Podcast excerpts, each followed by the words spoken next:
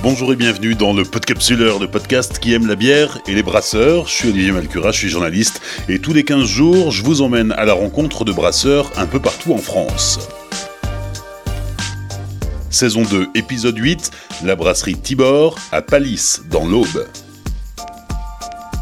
Rien ou presque ne prédestinait Clémence Tibor à fonder sa brasserie. Après des études de littérature et de géopolitique, elle travaille d'abord comme bibliothécaire avant d'arriver presque naturellement dans le monde de la bière. Elle crée sa brasserie en 2016 et s'installe en 2018 dans le village où elle a grandi, Palisse, à une trentaine de kilomètres de Troyes. À la base, c'était pas du tout, du tout, du tout euh, euh, le métier auquel je me destinais. Euh, mais quelque chose me rattache au métier de brasseur, c'est euh, l'orge de brasserie, parce qu'on est euh, agriculteur céréalier depuis 1936. Donc j'ai toujours baigné dans un univers où, où il y avait de la céréale. Alors nous, la céréale, on la vendait à des malteurs, mais ça, je, après, je ne me rendais pas trop compte de ce qui se passait. Et puis, l'idée de me rapprocher de la ferme est venue quand j'avais 25 ans. Euh, j'habitais à Paris, j'avais fait des études euh, plutôt littéraires, donc d'histoire et de géopolitique. Euh, à l'époque où j'ai eu un peu l'idée de faire de la bière, je bossais en librairie de géopolitique. Donc rien à voir avec la microbiologie. Et l'idée est venue simplement, bah, mon frère me dit, bah, là c'est de l'orge de brasserie, on l'envoie pour les bières, les bières du Nord, les bières belges. Et je me suis dit, mais c'est quand même bête d'avoir la matière première et de pas s'en servir pour faire de la bière. Et euh, j'ai un lendemain de soirée, je dis, un jour, je ferai, il y aura la bière Tibor. Et c'est amusant, c'est toujours un lendemain de soirée euh, où on, s'est couché tard et on est fatigué, que euh, des idées germent comme ça. sauf que celle-ci, j'ai voulu l'amener jusqu'au bout. Bah, l'idée de faire de la bière, c'est bien gentil. Hein, alors la boire, aucun problème. La fabriquer, j'avais aucune idée de comment ça marchait. Vraiment, je ne savais pas. Donc j'ai commencé à me documenter dessus. Euh, comme je suis un peu littéraire et universitaire, j'ai lu beaucoup de livres dessus. Ça me parlait pas trop parce que je disais des bêta-amylases, alpha-amylases. Je me disais, qu'est-ce que c'est que ça? Et donc à un moment, je me suis dit, bah, faut que je me mette les mains dedans. Euh, donc j'ai commencé à brasser euh, avec mon frère chez mes parents donc à Palisse. À l'époque, je travaillais à Paris. Donc je brassais le week-end et je travaillais à Paris la semaine. Et j'ai trouvé ça très intéressant. Mon premier brassage, j'ai pas trop compris ce qui se passait. Donc j'étais au-dessus de ma cure en train de me dire oh là là, c'est la merde, c'est la merde, c'est la merde, ça déborde, ou alors je comprends pas ce qui se passe. Donc j'ai décidé de me former. Euh, j'ai fait plusieurs euh, formations à Saint-Nicolas-de-Port, au musée français de la brasserie, pour déjà un petit peu comprendre les levures, euh, l'amidon, comment on transforme, comment on match les deux. Et voilà, donc j'ai continué à brasser après ces formations, j'ai continué à brasser à rencontrer le monde brassicole qui m'a en fait vraiment plu euh, très rapidement parce que le monde de la bière, c'est un mélange entre la vigne, euh, donc euh, tout le savoir-faire du vin, les, les goûts qu'on peut avoir dans le vin, les, les voilà quand on décrit un vin, c'est un peu comme quand on décrit une bière ou quand on décrit un plat, c'est un peu aussi comme les cuisiniers. Il y avait ce côté-là très très vigne, on va dire, et il y avait le côté agricole que j'aimais bien, le côté paysan, avec une entraide, avec un, bon sens, avec une simplicité que je retrouvais pas en Bourgogne et en Champagne dans le monde du vin, qui est plutôt euh, un peu fermé quand même. Si je m'étais pointée auprès de, auprès de viticulteurs en leur disant euh, je veux monter, euh, je, veux, je veux faire mon vin, je pense pas que j'aurais reçu l'accueil que j'ai eu des brasseurs parce que je suis arrivée avec ma petite tête de blonde sur des salons à Paris en disant bah, bonjour, en fait, je voudrais monter ma brasserie. Et les brasseurs me disaient c'est génial, c'est un bon projet, tu veux travailler avec l'orge de ton frère, tu veux aller à la campagne, tu as une histoire, viens à la maison quand tu veux. donc j'ai vraiment eu une chance enfin incroyable. Puis bon, après, je suis, je suis allée la provoquer, cette chance, que je suis allée les voir hein, un par un. Donc voilà, je travaille à Paris, je brassais le week-end. C'était un petit peu compliqué d'aller voir les brasseurs parce que le week-end, ben, en fait, ils aimeraient bien ne pas travailler, même si beaucoup travaillent. Donc un jour, j'ai décidé de quitter Paris euh, pour monter, euh, pour monter la brasserie. J'ai euh, donc j'ai quitté un travail que j'adorais. Donc j'étais plus à la librairie, j'étais dans un, centre culturel où j'organisais des, événements, etc. Et j'adorais ce travail, mais j'avais vraiment cette volonté de mener à bien le projet, de créer euh, quelque chose dans ma vie. À cette époque, j'étais euh, célibataire sans enfant. Euh, j'avais, j'allais avoir la trentaine. Je me suis dit, c'est maintenant que je monte un projet. C'est pas, pas dans 10 ans, c'est pas dans, dans 20 ans. Donc j'ai quitté Paris pour pouvoir aller à la rencontre des brasseurs, commencer à préparer euh, mon business plan, faire des formations de gestion et tout, parce que bah, autant, enfin, la microbiologie, je, j'ai pu, je, l'ai apprise euh, avec, euh, en pratiquant, en, lisant beaucoup, en rencontrant les brasseurs. la création d'entreprise, c'est pareil, il faut se former parce que c'est un autre bébé, ça. Donc j'ai quitté Paris fin 2015, en octobre 2015, et j'ai eu la chance d'avoir sur ma route, deux personnes. Euh, donc, euh, la première, c'est Dorothée Van Act, qui, euh, qui était caviste chez Bière que j'avais rencontré plusieurs fois. Et puis avec qui j'avais un peu sympathisé. Et le jour, enfin la veille de mon déménagement, elle me dit bah, si tu veux, j'ai une soirée, viens avec moi, il y a des brasseurs, etc. Et il y avait Daniel Thirier, que j'avais rencontré quelques mois avant à la Paris Week, où je lui ai exposé mon projet. Et là, je le recroise, donc je lui réexplique bonjour, je suis Clémence Tibor, je montais ma brasserie. Puis à un moment, il me dit Mais t'es déjà venu me voir? Enfin, on a déjà discuté. Il me dit Alors, t'en es où? Tu devais quitter Paris? Je dis Ben, ça y est, euh, je pars euh, dans deux jours, enfin, je déménage.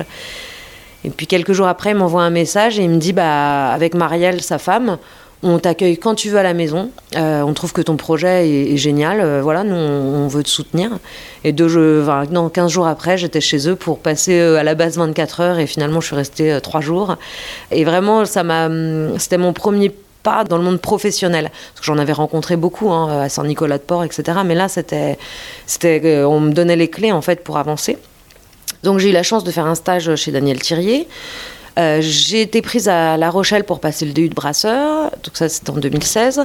Euh, donc j'ai pu vraiment là euh, enfiler une blouse blanche, me mettre derrière un microscope et un petit peu plus comprendre tout ce qui se passait. 2016 ça a été l'année où j'ai vraiment construit le business plan. Donc, business plan à la fois sur la SARL, brasserie, et sur la construction du bâtiment. Parce que l'endroit où je voulais m'installer était trop petit. Du coup, bah, on me dit bah non, faut que tu t'installes dans plus grand. Les brasseurs mais surtout, tu démarres pas en 5 hectos parce que c'est trop petit. Tu vas passer ta vie euh, à, sur la production et plus sur la commercialisation parce qu'on a quand même une double casquette. Hein. On, vend nos produits. C'est bien de les faire, mais il faut les vendre. Et donc, 2016, euh, voilà, j'ai travaillé sur le projet, euh, le business plan, faire les, les documents pour les banques, me former à la gestion, etc. Alors après, dans le projet, je dis pas qu'il y a eu des hauts et des bas. Hein. J'ai failli arrêter, euh, j'ai failli arrêter quelques fois, notamment un an après avoir quitté Paris, donc vers euh, octobre-novembre 2016, euh, j'ai failli vraiment tout lâcher parce que trop compliqué, enfin trop lourd à porter, etc. Et ça, c'est encore une fois les brasseurs qui m'ont dit, qui m'ont dit, tu lâches pas, tu as travaillé ton projet. monte-le, va jusqu'au bout. Daniel Thirier, Benoît de la Pleine Lune m'ont dit tu viens brasser chez nous si tu veux pendant, le, pendant les travaux pour commencer à commercialiser, pour commencer à te faire connaître. Et donc, euh, fin 2016, euh, je me réveille un matin, je me dis, bah, allez, en fait, go, j'y vais. En dix jours, j'avais posé les statuts, j'étais allée brasser chez Daniel, j'avais envoyé l'orge de mon frère à faire malter. Vraiment, je me suis mis en pilote automatique, dépose du permis de construire, etc. Et en janvier 2018, j'ai j'ai installé, euh, j'ai reçu mes cuves, euh, enfin le bâtiment était terminé, j'ai reçu mes cuves, je me suis installée. Euh, j'ai fait mes premiers brassins chez moi, un petit peu pareil que quand j'ai brassé la première fois sur mes cuves de 20 litres. Hein, on se dit toujours, oh là là, comment je vais faire? Et puis, puis voilà, bah maintenant c'est. Maintenant, je suis rodée sur le matériel. voilà, c'est. Bon, après, on apprend constamment. chaque jour, c'est nouveau parce que. alors, il y a beaucoup de brassages qui se passent super bien, mais il y a toujours des petites choses qui se passent pendant le brassage, des petites surprises, des petits coups de stress. Bon, voilà, ça fait partie, euh, ça fait partie du métier. Et puis, euh, que dire d'autre euh, Voilà, ça fait un an et demi déjà. Enfin, je vois pas le temps passer, en fait. C'est, on quand même dense comme, comme travail. Il faut sacrifier ses week-ends, ses soirées. mais mais on, on, fait, on produit de la convivialité. On produit la bière, c'est quand même un, élément euh, qui rassemble les gens. Enfin, c'est une bière, ça se partage. Une bière, c'est pour fêter des bons moments. C'est pour euh, se désaltérer. C'est vraiment un produit euh, un produit incroyable à faire, à vendre. Et puis dans, le produit incroyable à faire, c'est qu'on a tellement de, choses, de style, de goût, de Ton projet se concrétise, hein, ça, démarre vraiment.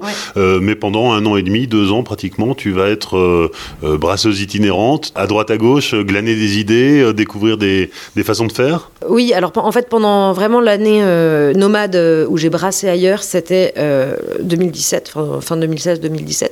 2016, j'ai, alors grâce aux au parrain de la bière que je peux avoir, enfin aux bienveillants que j'ai rencontrés, je suis allée dans un paquet de brasseries je pense à la bouquine, je pense à la, brasserie Pipe et Azimut, je pense à, enfin il y en a, y en a énormément.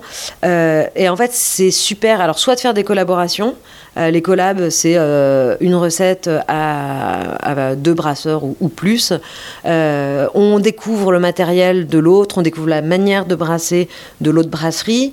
On crée soit une recette farfelue, soit, soit quelque chose de simple qu'on a, a envie de boire. c'est voilà, à la fois glaner des informations. Alors ça a été super, super enrichissant parce qu'il y a des choses où je me suis dit ça hors de question.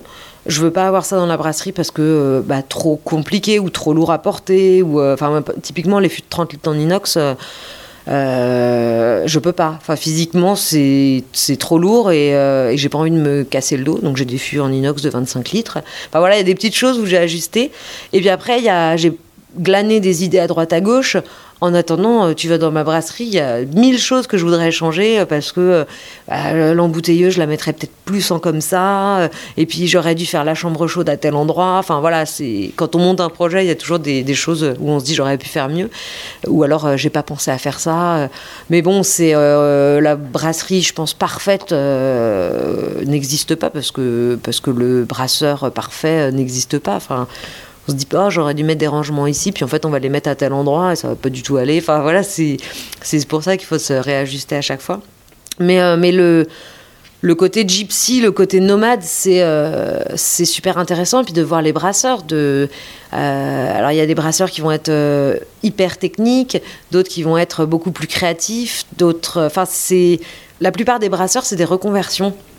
Donc ce que j'adore, parce que ça me parle à moi la première, c'est euh, le, la passion de tous les brasseurs, qui, enfin, surtout ceux qui sont reconvertis, mais pour la plupart, on a lâché euh, nos vies d'avant pour monter un projet qui nous tient à cœur, euh, pour monter quelque chose pour lequel on ne se destinait pas.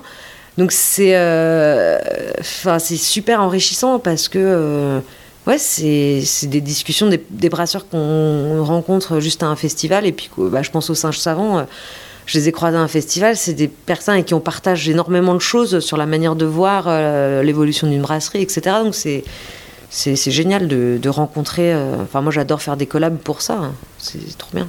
En janvier 2018, euh, ça y est, ta, brasserie est construite euh, ici à, à Palis. Hein, euh, donc on est dans le département de l'Aube, à deux pas de, finalement de, des, cultures de, ton frère. Donc on reste dans ce, giron familial parce que tes racines sont ici. Oui, nous on est, enfin les Tibor et du côté de maman, on est vraiment originaire du coin.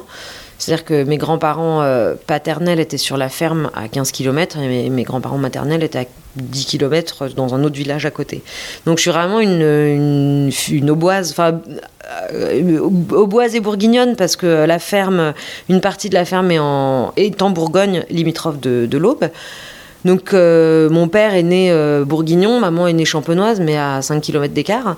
Du coup, je suis vraiment, ouais, je suis vraiment du, du, coin. Euh, enfin, dans l'Aube, l'entreprise soufflait, donc les malteurs, enfin pas que malteurs, mais notamment sur le malt, c'est mon grand-père travaillait déjà avec eux. donc c'est vraiment, enfin ouais, je, suis, je, me suis réancrée dans mon terroir. Et euh, l'agriculture, euh, l'agriculture, c'est, j'ai baigné dedans. Enfin, mon, mon, grand-père, mon père, mon parrain, mon frère euh, ont été et sont agriculteurs. Donc c'est, vraiment c'est, mon, milieu. Donc tu ne te serais pas vu ouvrir une, une brasserie ailleurs? Non, non, non. Ah non, non, non. C'est en fait il y a deux choses monter ma brasserie ailleurs et mettre autre chose que mon nom sur la brasserie. Je j'aurais pas, enfin, pour moi c'était une évidence. C'était je monte ma brasserie à Palis, donc là où j'ai grandi, hein, je suis née dans ce village, euh, parce que c'est un super village. Et Tibor parce que c'est mon nom, parce que euh, bah, mon logo par exemple, c'est pas un cône de houblon comme certains pensent, hein, c'est une feuille de luzerne, parce que dans les années 70 on faisait la luzerne pour le bétail et on avait, mon grand-père a monté une usine de déshydratation. Donc j'ai repris le logo que je voyais petite euh, à la ferme que je voyais sur, euh, sur les t-shirts, sur les sacs de, de, de luzerne, etc. Donc j'ai vraiment voulu m'inscrire dans la un dans mon terroir et deux dans la lignée familiale parce que parce que ce que mon grand-père, ce que mon père et ce que mon parrain ont fait, euh, enfin avaient fait de la ferme, c'était très novateur. Et du coup, du coup, bah, je me suis dit, moi, je vais être, je porte leur sang, donc je voudrais être pareil, faire un truc, euh, me dépasser. et voilà, je me suis dépassée. Et côté familial, ça a été accueilli comment? Alors, euh, donc j'ai perdu mon père euh, très jeune, hein. mon père qui était très entrepreneur. Alors ma maman a mis du temps à vraiment y croire parce que en fait mon travail à Paris me passionnait parce que bah en fait je suis sa petite dernière et l'avoir enfin monté un projet toute seule j'ai porté ça, euh, même, même les, travaux. Hein. Ça, c'est une double peine quand on fait construire un bâtiment.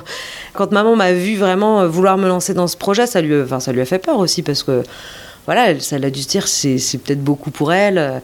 Et puis, euh, puis vu que je suis assez orgueilleuse, je me dis non, quand je dis quelque chose, il faut que j'aille au bout. Donc, donc j'ai fait tout pour aller au bout. Après, ils m'ont, ils m'ont soutenu. Alors, bah, mon frère, il a trouvé ça génial parce que bah, c'est, c'est super, enfin, comme de monter une brasserie. Euh, tous les membres de ma famille qui portent le même nom que moi euh, sont très contents. J'ai revu des cousins euh, issus germains que j'avais pas vus depuis des années où je les ai eu en contact parce qu'ils me disaient c'est génial d'avoir une bière à son nom. Enfin, ouais, non, c'est sympa. C'est un produit. Il y a juste maman, mais c'est normal. C'est le côté maternel se dire que sa fille euh, va se mettre euh, des emprunts sur le dos euh, va enfin travailler beaucoup les premiers temps dans la brasserie je finissais à 23 heures elle me voyait porter des cartons des fûts et tout oui ça au début ça l'a un peu stressé mais mais ils me soutiennent ils me soutiennent ils m'aident. Enfin voilà, c'est maman, c'est la première à parfois me dire si tu veux, je t'emmène un carton chez telle personne ou tiens, j'ai déposé des bières, ça te ramènera des clients. Enfin voilà, c'est non, non, c'est un projet euh, pour lequel j'ai été, été soutenue. Alors aujourd'hui, ça y est, hein, la machine est lancée, tout roule? Oui, ah bah, oui, non, mais ça roule, euh, oui. Enfin, ça roule, il y a toujours euh, des petites, des petites choses à réajuster, de...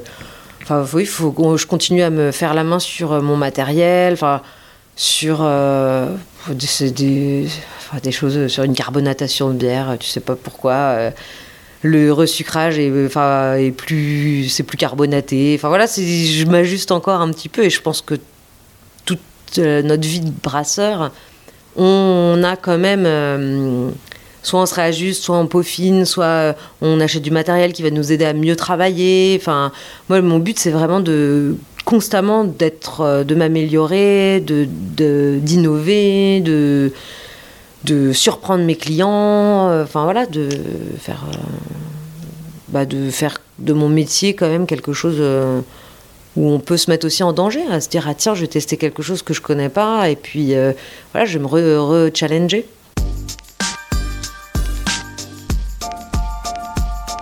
Voilà, alors là on est dans la, dans la brasserie. Hein. Ça rappelle un peu, tu parlais de Daniel Thirier, c'est pareil, c'est tout en bois. Oui, j'ai tout pompé chez Thirier. Euh, je me suis inspirée beaucoup euh, de sa brasserie, déjà de sa philosophie.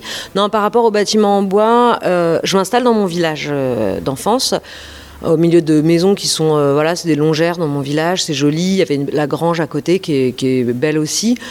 si je voulais travailler dans un hangar en tôle, j'irais dans une zone industrielle. Donc non, je voulais quelque chose de joli pour pouvoir bah, par la suite, hein, quand je pourrais euh, dégager un peu plus de temps, euh, je voudrais pouvoir euh, recevoir du monde, recevoir des clients, faire des visites, éventuellement retaper la grange pour, pour accueillir du monde sur place. Parce que l'ambiance d'une brasserie, bon après, moi c'est parce que je suis passionnée pour ça, mais je trouve que l'ambiance d'une brasserie, c'est c'est génial. Enfin, ouais, c'est c'est ça. Enfin, là, on entend des cuves, euh, les barbotements des cuves parce que parce qu'il y a du, de la levure et que ça travaille. Enfin, c'est, sympa. Quitte à monter quelque chose, autant que ce soit un, bâtiment qui me ressemble. Voilà. Donc, je brasse sur du 10 hectos. parce que les brasseurs m'ont dit tu démarres pas en dessous, alors j'ai pas démarré en dessous. non, 10 hectos, donc j'ai une, j'ai une, une, salle de brassage avec donc une cuve d'ébullition et une cuve filtre. J'ai des fermenteurs de 10 hectos et de, et de 20 hectolitres.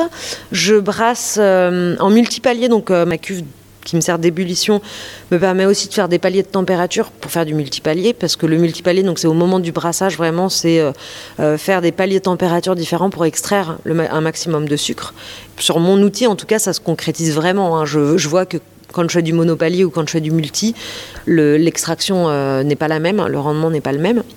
Parmi les caractéristiques de la brasserie, je refermente en bouteille. Donc en fait, euh, dans mes fermenteurs, je vais faire une fermentation principale où je vais laisser euh, dégazer. Après, je fais ma garde à froid et je, vais resucrer la bière pour euh, la mettre en bouteille. Donc j'ai une étiqueteuse, une embouteilleuse, bah, une, remplisseuse plate et une capsuleuse. Et après, j'ai une chambre chaude pour pouvoir remettre, mes bouteilles. Bah, j'ai décidé de faire de la refermentation parce que euh, bah déjà un point de vue euh, économique, euh, les tarifs sont pas trop les mêmes, et parce que la refermentation correspond. je trouve que l'explosion de houblon est moins importante quand on boit la bouteille directement après, mais elle se stabilise un peu mieux dans le temps. Bah, peut-être qu'un jour je passerai en ISO, on verra quand je serai grande. En fait, au-dessus de la chambre chaude, c'est une sorte de mezzanine sur laquelle je mets mon malt. Et euh, le moulin, comme ça, c'est en hauteur, ça tombe directement dans la, dans la cuve de brassage. Au milieu de, tous les brasseurs euh, qu'on rencontre euh, aujourd'hui, alors tu nous disais, il y, a des, il, y a des, il y a des originaux, il y a des, il y a des dinosaures, il, y a mm. des, il y a des tradis, il y a des puristes, il y a des, des créatifs. Toi, tu te positionnes comment au milieu de tout ça? Alors moi, je veux dire que je, suis, je reste assez tradit, assez simple parce que j'ai pas sorti de New England, IPA, de choses comme ça. Non, je dirais que je suis plutôt euh, tradie dans ce que je fais. Bon, après, j'ai un univers aussi euh, dans l'aube. Euh, enfin, quand je suis arrivée, il y avait de la blonde, de la brune et de l'ambrée. Donc, euh, arriver avec une autre mille pale ale, déjà, avec des noms en anglais ou des choses comme ça, ça a été un petit peu ouh, décoiffant. je dirais que je suis plus. Enfin, je sais pas. non, je sais pas. Je, suis je suis très sage quand même, euh, comparé à d'autres brasseurs. non, je, je sais pas euh, du tout me situer. Je... Euh, ouais, je dirais que je suis classique. Je reste classique, je reste féminine parce que je fais des bières, bah, des bières plutôt légères, plutôt. Enfin, même si ça reste dans les clichés, mais. Non, mais je sais pas trop. Je, je t'avoue, je, je me suis jamais posé la question de comment je me situais comment je me suis je suis pas euh, je suis pas farfelu euh, non je suis je suis classique mais, mais, en tout cas, tu sors du carcan euh, blonde, ambrée, ah brune. Ah oui, oui, ah oui, oui, bah oui, oui parce que, enfin, enfin, je, passe mon temps en fait à leur expliquer ça parce qu'ils me font bonjour, j'aurais une pression. Alors, monsieur, j'ai, j'en ai cinq dépressions. c'est, bah, j'aurais une blonde. En fait, je fais principalement de la bière blonde. Donc, vous voulez de la bière blonde légère, de la bière blonde amère, de la bière blonde euh, ronde. Enfin, voilà, j'essaye déjà d'expliquer. Euh, ça, euh, j'ai deux sortes de clients en fait. je vais avoir soit les caves spécialisées, donc ou dans, quand je suis en festival, des gens vraiment plus techniques à me demander combien de grammes par litre de houblon j'ai mis ou, ou, quelle levure, etc. Et puis je vais avoir des personnes qui vont me dire je veux de la bière. Donc euh, il faut, euh, voilà, faut jongler entre les deux. Bah, j'ai pas de blonde brune ambrée. J'ai beaucoup de blondes. j'ai beaucoup de bières euh, ouais, blondes. Bah, j'ai la palisse, la ticarée. Enfin, ouais, j'en ai quelques-unes. Je fais du classique, mais de la nouvelle vague. Enfin, on va dire. pas, je fais pas du, de l'artisanal d'il y, y a 15 ans. Blonde brune ambrée, blanche. Alors blanche, je fais exprès à chaque fois de dire euh, mon mille pale ale, elle fait un petit peu penser à de la blanche. Je dis oui, c'est un petit peu comme de la blanche, mais la blanche c'est une bière de blé. Donc je précise toujours euh, ce que les styles. C'est ça qui est sympa aussi dans notre boulot, d'expliquer aux gens euh, ce que c'est que la bière. Aujourd'hui, tu as combien de recettes? Alors, euh, en gamme permanente, j'en ai 7 maintenant, parce qu'en fait, il y a certaines bières que je fais en éphémère, et puis finalement, je les passe à la, à la gamme permanente. J'en ai 7, non, j'en ai 8 parce que j'ai une triple qui arrive, et euh, après, je vais avoir 2, 3 éphémères qui tournent, ça dépend. En gros, on va dire, j'ai une dizaine de bières euh, tout le temps, et je vais avoir les bières éphémères, ça va être les collabs, Ça va être les bières du moment. Et puis ici, là, j'ai une saison de blé qui arrive. Enfin, ouais, c'est je. On va dire que je tourne avec 10 bières. À la base, j'avais 5 permanentes. Maintenant, j'en ai 7, presque 8. Et peut-être que j'aurai une gamme permanente de 10 après. Et donc, j'augmente petit à petit. Les 5 dernières minutes avec la dégustation. Alors, Clémence, ta première bière? Alors la Ticaré, euh, bière à l'avoine. Euh, j'aime beaucoup l'avoine dans les bières parce que ça donne de l'onctuosité, c'est assez soyeux. Je voulais une bière un peu comme une bière blanche, mais pas de blé parce que la bière blanche, enfin le blé amène de l'acidité. Là, je voulais quelque chose qui soit tout en douceur. Donc euh, le Strisapalt, qui est un houblon français, qui est assez herbacé, et l'Alerto blanc, qui est un houblon allemand, qui va être plutôt sur des notes de, de raisin blanc. Du coup, ça fait une bière qui est pas très amère, euh, mais qui va être quand même bien houblonnée, qui est assez désaltérante. Et c'est une bière qui marche super bien chez moi, parce que c'est une bière qui est pas trop amère. Et euh, bah, pour ceux qui aiment pas trop l'amertume et qui étaient habitués plutôt à des bières amères chez moi, ça les rassure. Et c'est une bière qui est assez fraîche. En fait, elle, elle plaît à ceux, aux amateurs de bière et à ceux qui sont un peu moins, plus frileux. Et, euh, et, du coup, c'est une bière sympa à boire. Et, euh, et euh, je démarre crescendo parce que je ne vais pas te coller une session IPA tout de suite. On va y aller doucement au niveau des, du houblon. Voilà. Allons-y. Donc c'est une bière blonde, hein, parce qu'il y a principalement du malt pâle. Parce qu'en fait, le, le malt pâle que juste j'utilise principalement est fait avec l'orge de la ferme. Donc euh, en gros, sur toutes mes bières, j'ai pas de pils, j'ai du pâle, malte pâle. Et euh, j'utilise 60% de malte pâle jusqu'à 100%. J'en ai une qui s'appelle la Pale Is, petit jeu de mots. Euh, de coiffeur, pardon pour les coiffeurs, et donc une, une pale, une bière blonde 100% céréales de la ferme. Ça peut être un peu trouble parce que l'avoine amène ce côté un peu trouble. Donc l'avoine, c'est aussi ce qu'on met sur les New England IPA, hein, ces bières bien troubles, euh, ou comme les bières de blé qui ont euh, ce petit côté euh, un peu plus laiteux. Au nez, on a quand même le côté assez céréal, mais on a un côté un petit peu, un peu raisin blanc, un petit peu citronné aussi, assez frais. Sur toutes mes bières, tu retrouves une légère pointe miel apportée par le malt pâle. C'est un, un brasseur qui m'avait dit ça qui m'avait dit euh, ton malt pâle il sent euh, un peu le miel. J'ai ah bon alors euh, sur le coup je me suis dit j'espère que c'est pas un défaut sur mes bières. Il me dit non non parce que même les bières que je faisais avant en nomade on a on garde ce petit côté très léger de, miel et sur certaines ça peut ressortir plus je pense à, une, une collab qu'on avait fait avec la brasserie Belnart une une lager houblon français de chez Edouard à Hasbrook et Malte de, de, mon frère enfin c'est pas nous qui faisons le Malte hein, on le fait malter chez Soufflet, je précise. Et elle, elle sentait vachement le, miel. En fait, le houblon a mis un côté très floral et c'est vrai, c'était impressionnant. Donc, on va déguster maintenant. Hein. Donc, il y a un petit côté, il y a un petit peu d'acidité sur la bière. Il y a un côté qui est euh, facile à boire, désaltérant. Euh, ouais, c'est une bière tout en simplicité et comme je dis, euh, qui, qui par son côté, sa texture en fait, est plus, est plus soyeuse, est plus soyeuse que, qu'une blonde classique. On a quand même le côté avoine. Et, et ça, c'est une petite bière pour aller avec. on avait fait un accord à l'aubergine, accord avec des houmous de betterave, de panais et de butternut, je crois. Et c'était super bon, ça passait très bien. Donc voilà. Attention, c'est parti.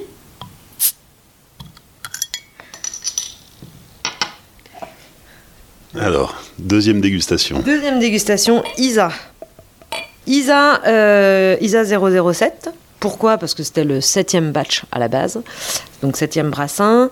Euh, alors Isa, c'est, je pense, la bière qui me ressemble le plus.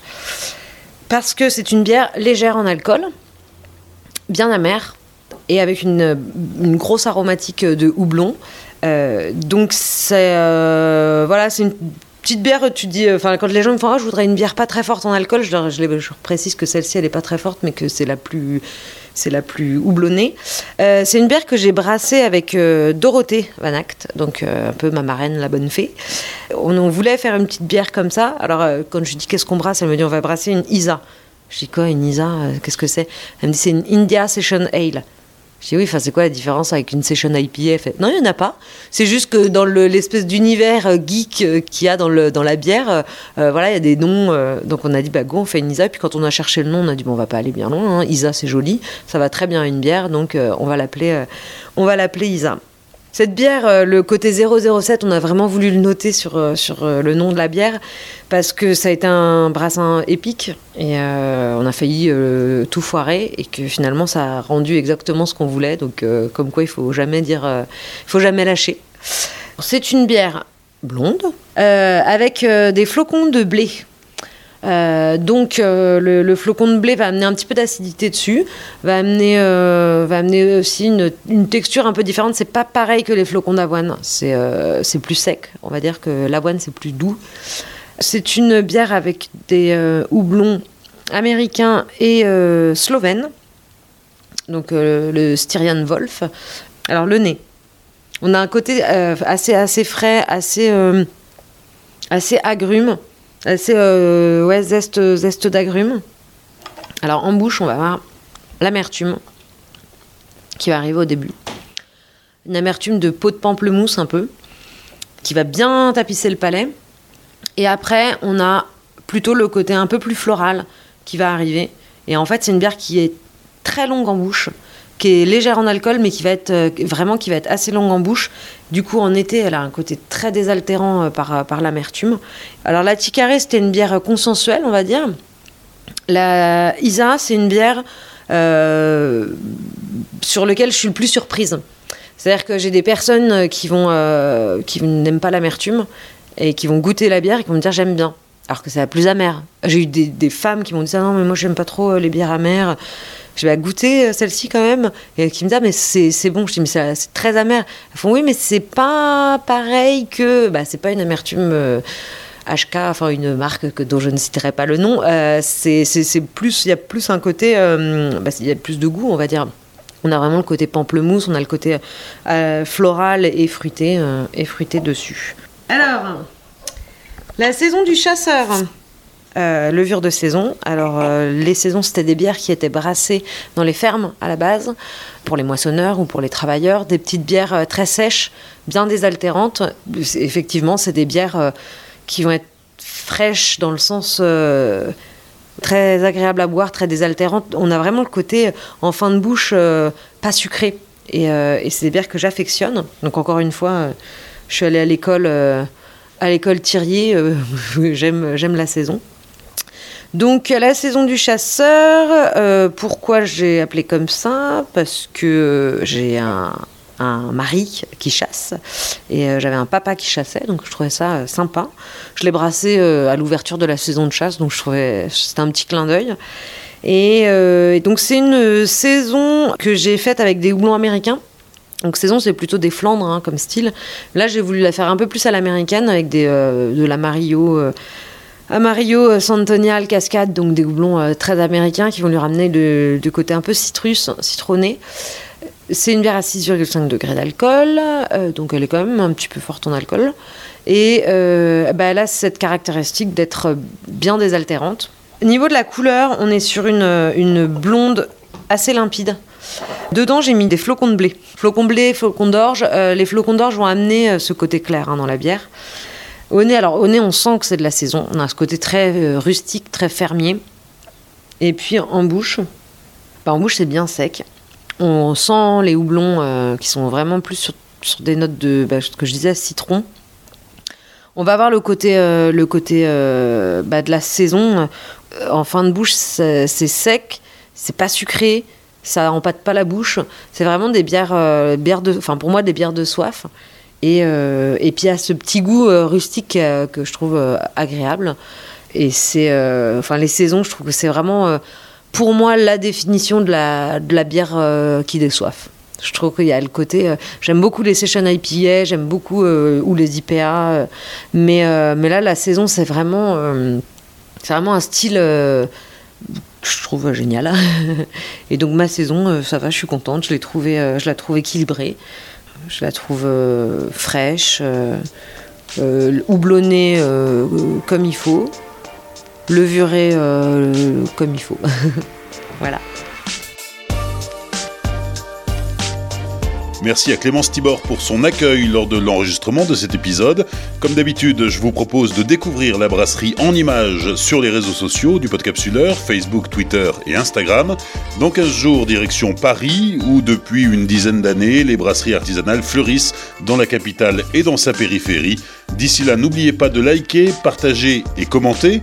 Et soutenez le Podcapsuleur par exemple en laissant 5 étoiles sur Apple Podcast. Enfin souvenez-vous, l'abus d'alcool est dangereux pour la santé, alors savourez mais sans forcer.